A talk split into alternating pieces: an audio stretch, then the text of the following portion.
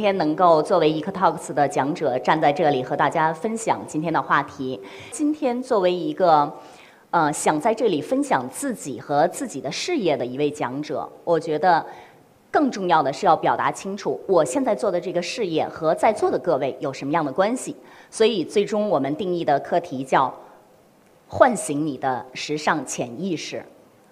呃，再一次也隆重的介绍一下我自己。我的创业项目是时尚夫人衣橱。呃，大家也知道，就是“夫人”这两个字可能会寓意着对于一个女人来说更厚重的一种意义。首先，她必须是一个家庭的女主人，然后她可能要品味和气质提升到一定的程度之上，大家才会尊称她为夫人。比如说，国外的第一夫人，还有我们前一段时间，呃。一直出访于各个国家的我们的第一夫人彭丽媛女士，今天也刚巧在进入这个剧场之前呢，在前面看到了一个我一直仰慕的品牌，我一直都不知道她在北京是在什么样的位置去开自己的品牌店，没想到今天阴差阳错，就是缘分把我引到七七剧场和大家分享我的课题的同时，也看到了同时为彭丽媛女士每次出访去设计服装的设计师。无用这个品牌的一个品牌店，刚才也刚刚好在中场休息的时候去看了看整个无用品牌店。为什么话题从这里来开始讲呢？呃，因为整个现在时代不一样了，你会发现每一个人对自己的着装形象，还有包括自己的品味和你和人接触的这种呈现出来的个体的你自己独特的气质会。有更多的要求，对不对？原来可能每个人去讲说你是大美人儿或者你是大美女，我们会对你的五官呀或者对你的形体有更严格的要求。但是更早之前，就是今年三四月份吧，我记得大家可能都玩过一个微信圈、朋友圈里的一个游戏，叫“主要看气质”，有没有人记得？主要看气质，就是当时这个游戏是。呃，希望每一个人转发自己的一张照片，然后标题叫“主要看气质”。实际上，这个时候已经是暗示着这个时代已经不是你单纯凭你的五官的整体的美去评判你一个人是否美丽。然后，时尚这个定义呢，会附加了更多品味和内涵的东西。那我们今天在这里跟大家分享的也是如何去唤醒你的时尚的潜意识。我们总是说时尚可能和自己脱离的非常远，或者说更多的人一谈起时尚来就会想啊，国际的四大时装周啊，或者是明星走秀啊，然后包括戛纳电影节前一段时间刚刚在网络上都看各路明星在走红毯的一些消息。作为普通的人，作为每一个爱美的人，你们有没有想过那些？镁光灯下面的明星和他们的时尚生活和我们到底有什么样的关系呢？实际上，我们是来讲，就是整个的时代是进入了一个每个人应该凸显自己的一个时代，包括从国家的一个形象，还有包括从自己的一个公司的品牌形象，甚至于到你自己形象着装的这么一个整体的形象，都应该是以凸显自我为。一种时尚的一种表现哈，时尚进入了一个私人定制的时代，而且很多品牌已经开始进入高端定制，或者说为你量体裁衣，还有包括去找到你独特的时尚的风格，呃，也有一些形象设计师来去教你怎么去穿衣搭配，这样大家就会慢慢觉得这个时尚跟我们是有一些优息相关的关系了。呃，实际上早在六十年前，一九五七年的时候，美国就一个心理学家卢钦斯，他提出过一个叫第一印象效应，也叫首因效应。我不知道在座的各位有没有人知道什么叫第一印象效应？就是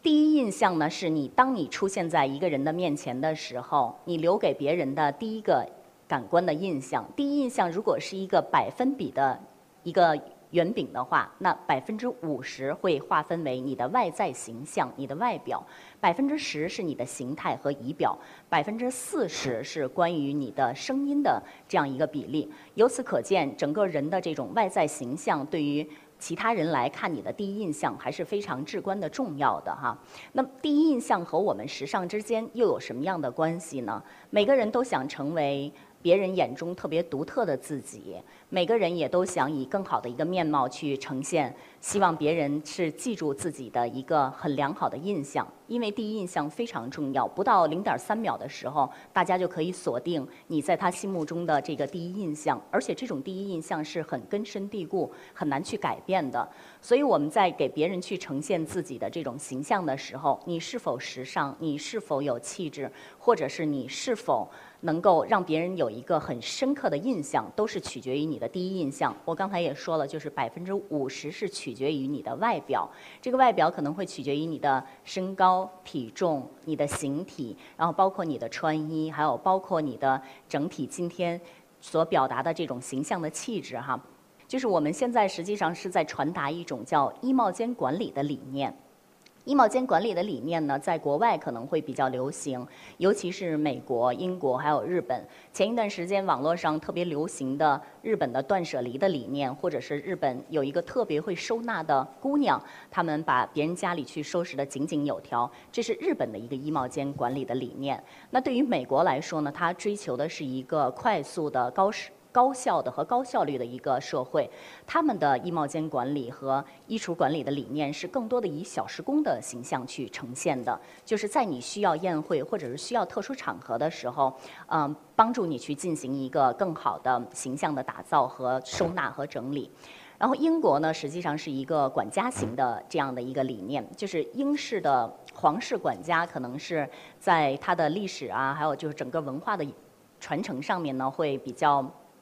会会会比较有延续性吧，所以英国的管家文化是涵盖了整个衣帽间管理的这一个理念。那我们为什么要做这样的一个衣帽间管理和时尚之间这个话题的分享？是因为，呃，我们长时间去探访这个时尚和你就是普通的老百姓之间，或者说和我们普通的不是明星，不需要去走。去走红毯，不需要说每天都把自己打扮的特别隆重的这个群体的之间，他们之间的关系，因为整个你人的呈现实际上是分为前台系统和后台系统。我们说你今天穿什么样的衣服，和你今天呈现给别人是什么样的一个印象，一定是和你的后台整体的系统是相关的。如果说你家里面是乱糟糟的，或者说。你如果今天心情不好，那你的穿衣打扮和呈现出来的效果就不会说像你想象中的那样完美哈。所以我们来做这样的事情的时候呢，就是在去年六月份的时候来启动我这个公司的创业项目吧。呃，然后当时在一个国际的高尔夫女性的赛事的现场来进行了第一场的新闻发布会。呃，这个时候发布会来了大概二十几家的媒体，然后当时在整个媒体的舆论界呢也。引起了一些反响，因为媒体把我们的整个公司的。呃，格调定的还蛮高的，因为去年大家都在讲互联网加，然后首先就是大标题出来，就是我们是一家互联网加时尚的公司，然后其次还有的标题说科技要改变你的衣橱，就是等等等等。我觉得这些都是一些概念，实际上每个人真正能够和你发生关系的是你的一个后台系统，就是关于你的衣帽间所呈现出来的系统和你今天站在。人群这里，你穿的衣服和呈现出来你的这个形象，是不是和大家有一个更好的关系？那当时，呃，和大家分享一个小故事，就是，呃，有记者就是很很很直接的问我说：“你们来做这个时尚的行业，因为我不是一个传统时尚行业出身的人，呃，我一直都是在更传统的。”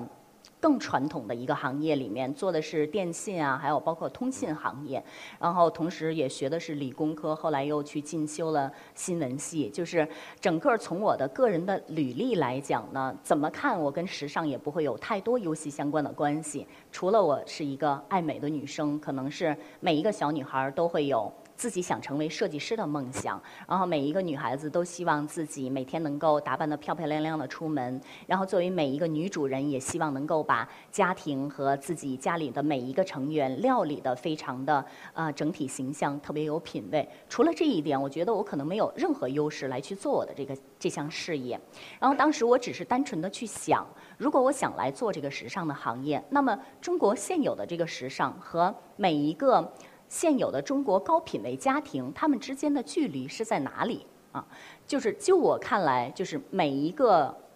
所谓的高品质，或者说我们讲高端客户的人群，他们缺的不是 money，也不是对自己这个穿衣打扮的一种意识，他们可能缺的是更专业的指导，甚至于专业的指导他也会有，他们可能缺的是。唤醒他心目当中这个时尚的一个潜意识，因为从古到今，就是我觉得说这个“时尚”两个字，呃，我还特意去网上搜索了一下什么叫时尚，呃，整个“时尚”两个字，大家给定义的是，要不然就是为时尚早，为时尚早就可能是走在了流行的前端。那如果是这样的时尚，很显然就会知道是不贴近于我们的生活的。还有一种就叫常识崇尚，就是这是整个呃从。百科词典上对时尚的一个定义，那我当时就在想，既然是为时尚早，或者说是常识崇尚之间，我们真正的能够贴近我们自己的生活的时尚是什么样子的呢？一定不是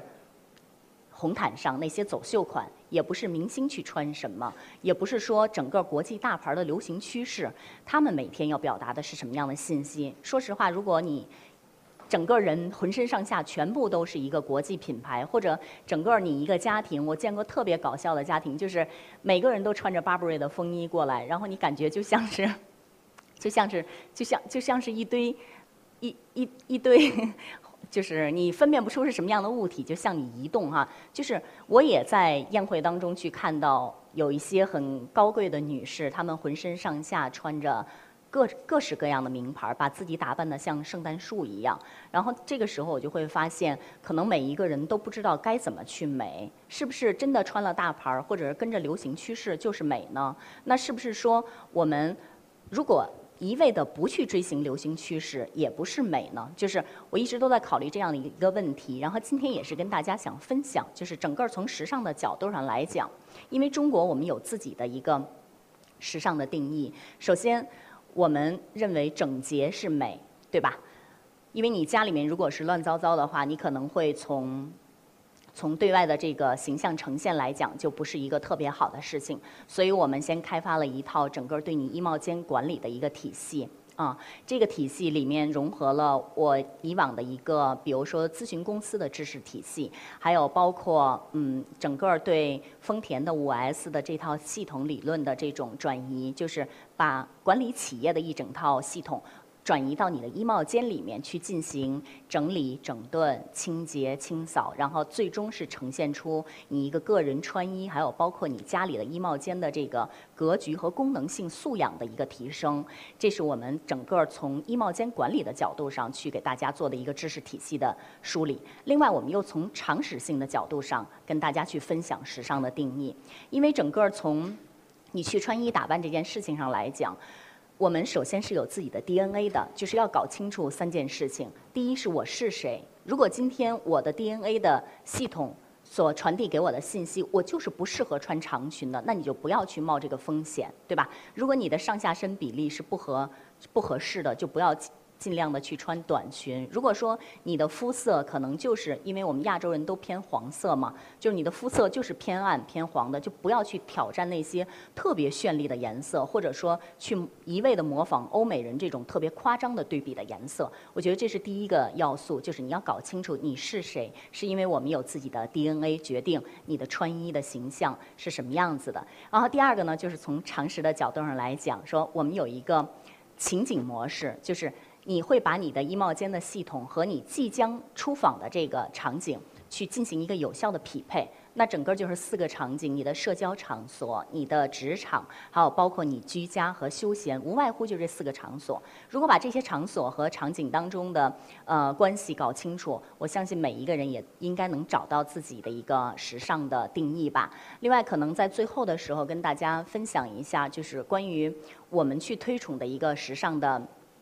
理念就是我们认为最简约的和最适合你自己的，一定是，一定是能最简单去表达你的美的。比如说，我们本身老祖宗带给我们的一个五行，还有包括黑白灰色系的这种搭搭建哈。以后有机会的时候，再跟大家慢慢去分享